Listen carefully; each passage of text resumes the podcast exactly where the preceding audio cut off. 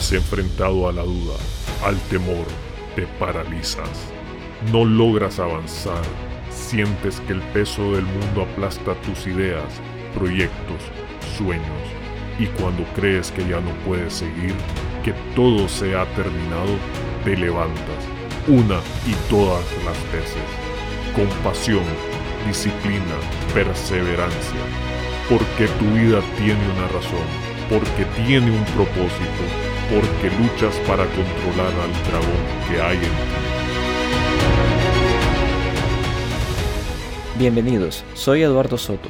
Si no has cumplido tus sueños, buscas inspiración o necesitas retomar el control de tu vida, en este podcast compartiremos historias, experiencias y pensamientos que nos den la clave para controlar al dragón que hay en ti.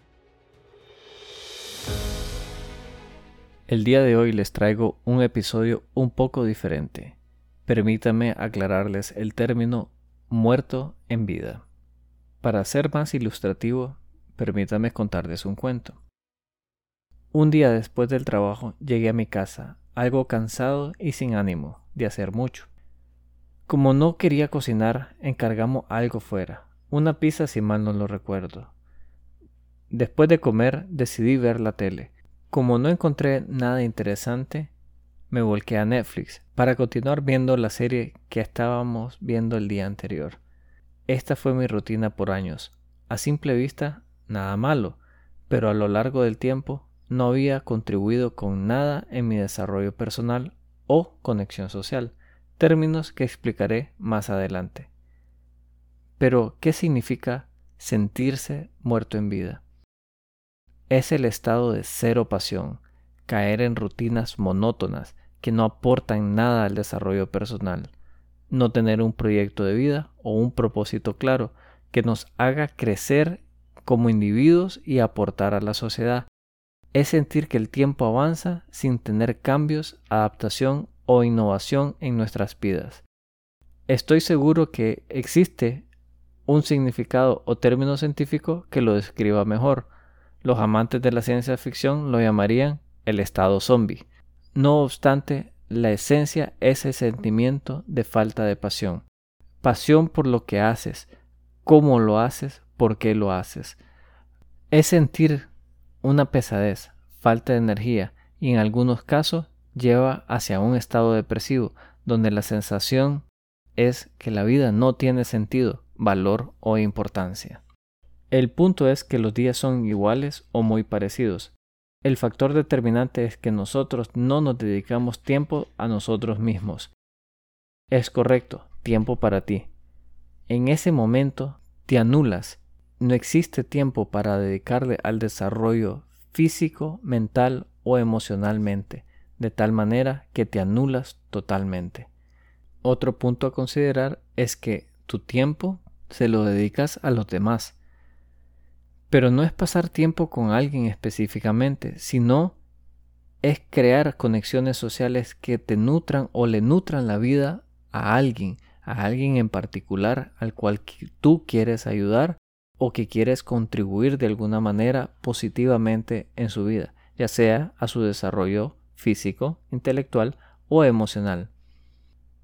Pero regresando al punto de la conversación, ¿cómo saber si estás muerto en vida?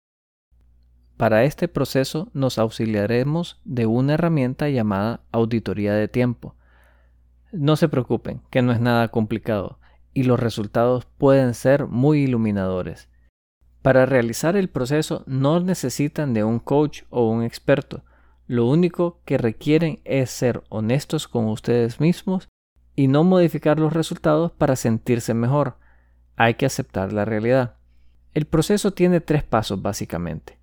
El primero es recolectar los datos, el segundo clasificar la información y el último analizar los resultados. En verdad no es nada complicado, pero sí creo que puede ayudar muchísimo a poder descubrir si estamos muertos en vida. Ah, como mencioné, el proceso no es nada complicado, pero para aquellos que necesitan una ayuda visual, estaré publicando un post en Instagram y en Facebook, el cual ayudará muchísimo a visualizar el proceso. Así que visita El Dragón en ti en ambas plataformas para auxiliarte. Para aquellos que están listos, iniciemos. El primer paso es la recolección de datos. El proceso de recolección de datos inicia con detallar las horas que tenemos disponibles en el día, es decir, cuando nos despertamos y cuando nos vamos a dormir. Como ejemplo, si duermes en promedio a las 10 de la noche y despiertas a las 6 de la mañana, esto nos da 16 horas disponibles en el día. Pero cada quien tiene que ajustarlo a su realidad. En una hoja aparte, ahora que ya sabes cuántas horas tienes disponible, tendrás que hacer una lista de todas las actividades que realizas durante el día. No es necesario llevarlo a nivel de detalle, pero si te sientes mejor haciéndolo, con todo gusto lo puedes hacer. Detállalo minuto a minuto si es tu manera de hacerlo. Sin embargo, yo aconsejo a tratar de ver actividades de forma global, como por ejemplo, te levantaste, fuiste al baño, te duchaste, te lavas los dientes, después fuiste a desayunar. No necesariamente tienes que detallar cuántas veces mordiste o no mordiste, sino tratar de verlo a nivel de actividad, ¿verdad?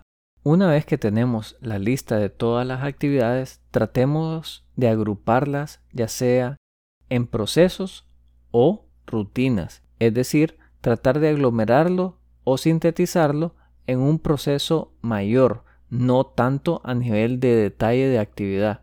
Lo otro que trataremos de hacer es darle un valor de tiempo, es decir, cuánto tiempo nos toma realizar ese proceso o rutina.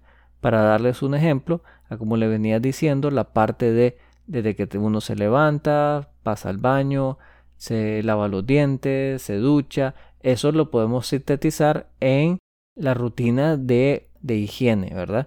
La cual le estaremos dando un proceso de tiempo, ya sea de media hora o una hora.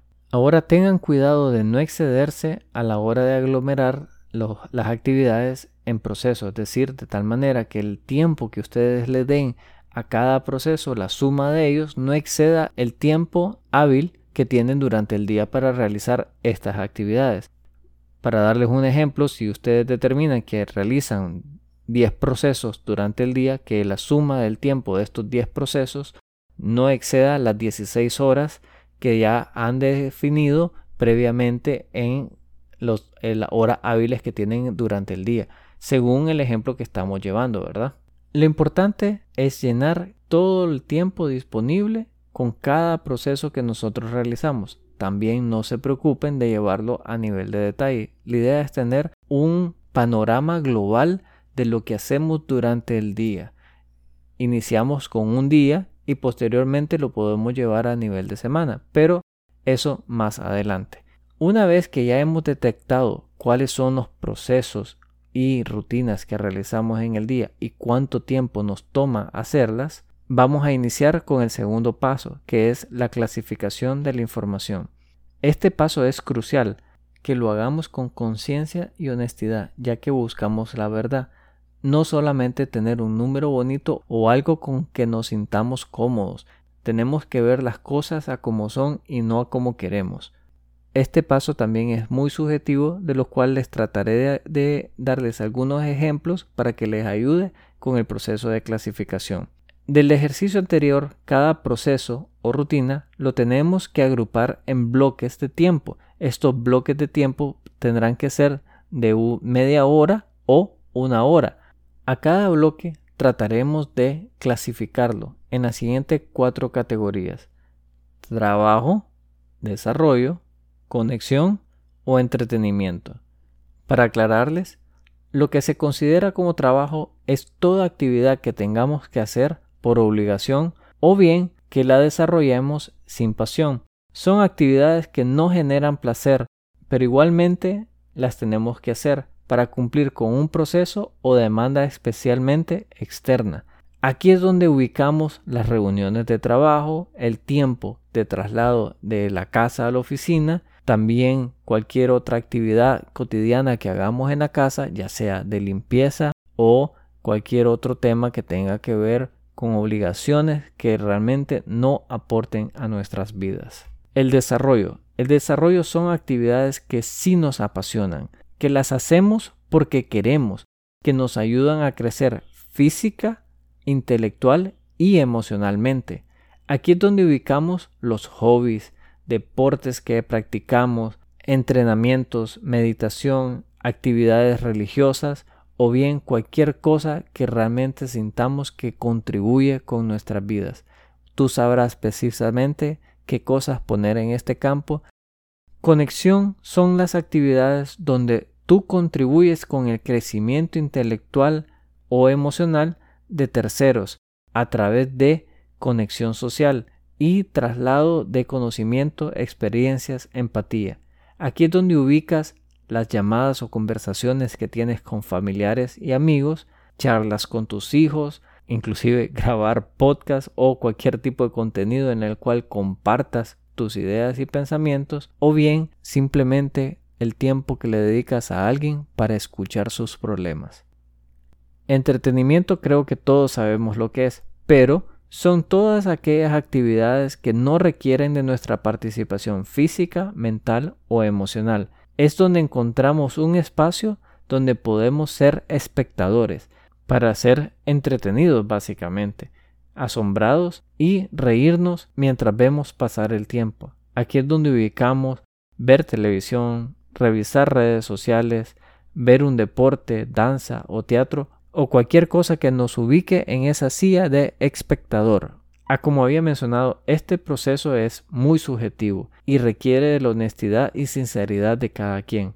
Existen líneas muy delgadas entre una zona y otra, es decir, entre lo que podemos considerar trabajo y desarrollo. Algunos creerían que el trabajo los apasiona y de tal manera lo ubicarían como un desarrollo, Probablemente si eres dueño de un negocio, crees que el negocio en sí te apasiona y probablemente así sea. Pero cuando este negocio se transforma en una obligación donde la tienes que hacer no tanto porque tú quieres hacerlo, sino porque debes de hacerlo para que éste contribuya con el desarrollo económico de tu familia o personalmente, él ya deja de ser una pasión y se vuelve una obligación. De igual manera, la salida con amigos creerías que salir con amigos es parte de conexión, donde tú realmente estás haciendo una conexión profunda con ellos, pero piénsalo muy bien. Si tú sales con tus amigos a tomarte unos tragos sociales, a desestresarte, esto realmente es entretenimiento. Tú no estás contribuyendo con la vida de alguien más, sino que simplemente compartes ese tiempo para distraerte, reír o bien solamente para pasar el momento, pero no estás realmente contribuyendo de tal manera que no cometas el error de poner esas saliditas de los viernes o sábados en la noche como conexión. ¿Cómo ubicamos la parte de higiene personal y la hora de desayuno, almuerzo o cena?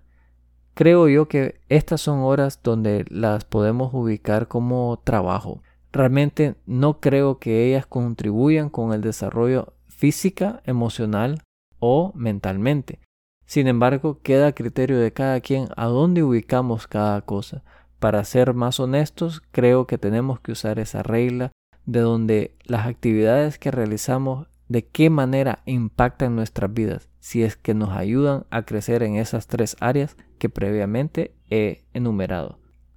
Una vez que tienes etiquetado cada bloque de tiempo, sumas la cantidad de horas que le dedicas a cada una de las categorías, ya sea trabajo, desarrollo, conexión, entretenimiento. Y pasamos al tercer y último paso, y este es analizar los resultados. Estoy seguro que puedes ver claramente lo que está sucediendo. Esto te da una pequeña pincelada de ver cómo dedicas tus horas hábiles a cada actividad que realizas en el día y una vez que la has categorizado sabrás el porcentaje de tiempo que le das a cada una de ellas. Esto puede ser sorprendente. Si recuerdas mi historia, yo al final de mis días básicamente buscaba o entretenimiento o de alguna manera no hacer mucho que contribuyera con mi vida. Ya que a mí me gustan mucho los números, lo que hacemos para visualizarlos es agarrar la cantidad de horas por categoría y dividirla entre el tiempo total disponible del día. Esto nos da un porcentaje y podemos asignar a cada categoría un número específico. Aunque científicamente esto no está probado, pero nos sirve de referencia. Si tú le dedicas menos del 20% a actividades de desarrollo en tu vida, puede que estés en el límite de convertirte un muerto en vida. Es decir, te dedicas más a otras actividades que no contribuyen con tu desarrollo personal y es algo que tienes que revisar. Sin embargo, si esto no te tiene convencido o los números crees que te están mintiendo, permíteme explicarte qué se siente estar muerto en vida. Yo resumo el estado muerto en vida en tres síntomas que tal vez puedas identificar. El primero es la falta de claridad. No tienes una razón por la cual haces lo que haces. No hay sentido en tu vida. No le das importancia a las cosas. Sin tener un norte claro, pasas de una tarea a otra. Sin embargo, muchas veces ni siquiera terminas la primera cuando ya estás pensando en la segunda. Realizas rutinas cotidianas sin saber por qué o de qué manera éstas aportan algo en tu vida. Si acaso tienes metas, la mayoría de ellas no las cumples. Esto a pesar que tú mismo te comprometes con ellas, pero al poco tiempo las dejas. Te enfocas en el resultado y no ves el proceso. Crees que es un tema de motivación y como no encuentras la motivación en ti, comienzas a buscarlas en otros. Buscas una charla, te tratas de buscar inspiración en redes sociales, ves mensajes, escuchas a aquellos que han cumplido sus sueños y que tú no has logrado, en miras de buscar algo que te inspire a seguir adelante. Sin embargo, a pesar de que sientas esa chispa, al poco tiempo ésta muere y se acaba. Esto es la falta de claridad en tu vida. Otro síntoma es lo que yo llamo el pareto inverso, el 2080. Te enfocas el 80% en actividades que solo generan 20% de felicidad. Felicidad la cual es temporal, lamentablemente. Realizas rutinas como si tuvieras en piloto automático, sin saber por qué las realizas, solamente te enfocas en hacerlas. El tiempo lo inviertes en actividades que denominamos trabajo y entretenimiento, y probablemente busques más entretenimiento que trabajo, para serte honesto, por lo que sientes que nunca tienes el tiempo necesario para realizar todas tus tareas, tus sueños, proyectos o anhelos. Te escudas en idea de que no tienes el tiempo y que tu día es más corto que los demás. Sin embargo, es porque pierdes demasiado tiempo en actividades que no contribuyen ni con tus objetivos ni con tus sueños personales. Todos los días son igual al anterior. No obstante, te atemoriza el cambio. Por ende, no propones cambios en tu agenda. Te cuesta enfocarte en el aquí y el ahora. Encerrado en tu caja, las opciones y oportunidades son limitadas, por lo que cultivas envidia y resentimiento. En esencia, no estás presente, te anulas totalmente de tu vida. El último síntoma es lo que yo llamo energía al mínimo. Siempre estás cansado, agotado, sin capacidad de hacer nada, con pereza permanente. Todo te causa molestia, por lo que no realizas las tareas con energía. Puede que te muevas sin problema, pero te cansas rápido. Hasta subes de peso. En búsqueda de aumentar tu energía, recurres a alimentos o estímulos para conseguirla café, bebidas carbonatadas, bebidas energizantes, comida azucaradas. A medida que las consumes, te vuelves dependiente de ellas. Ese estímulo externo te mantiene activo, pero no decisivo. Te cuesta concentrarte, buscas actividades que no requieran de mucho esfuerzo. Caes en rutinas que priorizan la comodidad antes del reto. Cuando ves, te preguntas por qué no te toman en cuenta, ¿Por qué no te valoran cuando realmente eres tú el que no da el esfuerzo ni pones las ganas para seguir adelante? Esos son los tres síntomas que conozco yo de estar muerto en vida. Hay casos inclusive que el deterioro físico es visible, como por ejemplo envejecimiento temprano, dolor en articulaciones y hasta una mirada triste.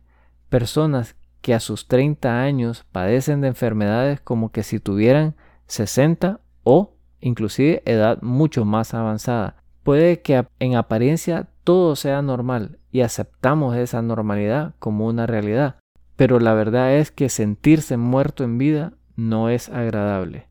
Así que la pregunta que te debes de estar haciendo es, ¿qué hacer cuando te sientes muerto en vida? A como todo proceso, todo inicia con aceptación, reconocer que estamos en ese estado. Ese es el primer paso. No es fácil aceptar, pero si lo logras hacerlo, ya vas por buen camino. Creo que todos pasamos en algún momento de nuestras vidas por algo parecido. Algunos caen más profundos que otros. Una vez que has reconocido que estás en un estado que realmente no quieres estar, el segundo paso es tomar la decisión, la decisión de cambiar. Es en este momento que tienes que encontrar en ti mismo las fuerzas para buscar el cambio, este cambio que te sacará de ese estado que tú no quieres estar. Es cuando realmente quieres convertirte en algo que ya eres, pero que no crees que está en ti llegar a serlo. Una vez que has decidido salir de ese paso, recuerda qué es lo que te motiva a hacerlo. Una vez que tienes claro esto, puedes comenzar a buscar información. Esta información es la que te dará el conocimiento de lo que puedes hacer podrás hacer un pequeño plan de acción el cual irás probando poco a poco, basado en los resultados y qué tan rápido o largo quieras llegar. Una vez que ya tengas ese plan, queda la parte de ejecución, es decir, comenzar a practicar lo que dices que harás, poner en práctica ese conocimiento que vienes adquiriendo y poco a poco verás pequeños cambios que van contribuyendo a tu vida de una manera positiva. Para ayudarte con este proceso, sugiero ir reduciendo la parte de entretenimiento y poco a poco sustituirla por lo que te da desarrollo personal. Por ejemplo, hacer ejercicio, meditar, reflexionar y simplemente escuchar, escuchar a aquellos que requieren de un apoyo emocional. Estar muerto en vida no es algo agradable. Lo puedo decir por experiencia propia. Realmente a mí me tomó más de un mes poder darme cuenta, aceptarlo, iniciar un pequeño plan de acción y ejecutarlo. Aún estoy en ese proceso. Espero haber contribuido en algo positivo en tu vida, ya sea desde la implementación de la auditoría del tiempo, que nos permite valorar en qué invertimos nuestro tiempo, y así los pasos para poder salir de cualquier estado. A lo que yo llamo muerto en vida, tú le puedes dar cualquier otro nombre que gustes. Lo más importante es que tengas las herramientas y la voluntad para hacer cambios positivos en tu vida. Quiero agradecer el tiempo que dedican a escuchar este podcast y espero seguir contribuyendo de alguna manera positiva. Y ya saben, si tú no controlas al dragón, él te controla a ti.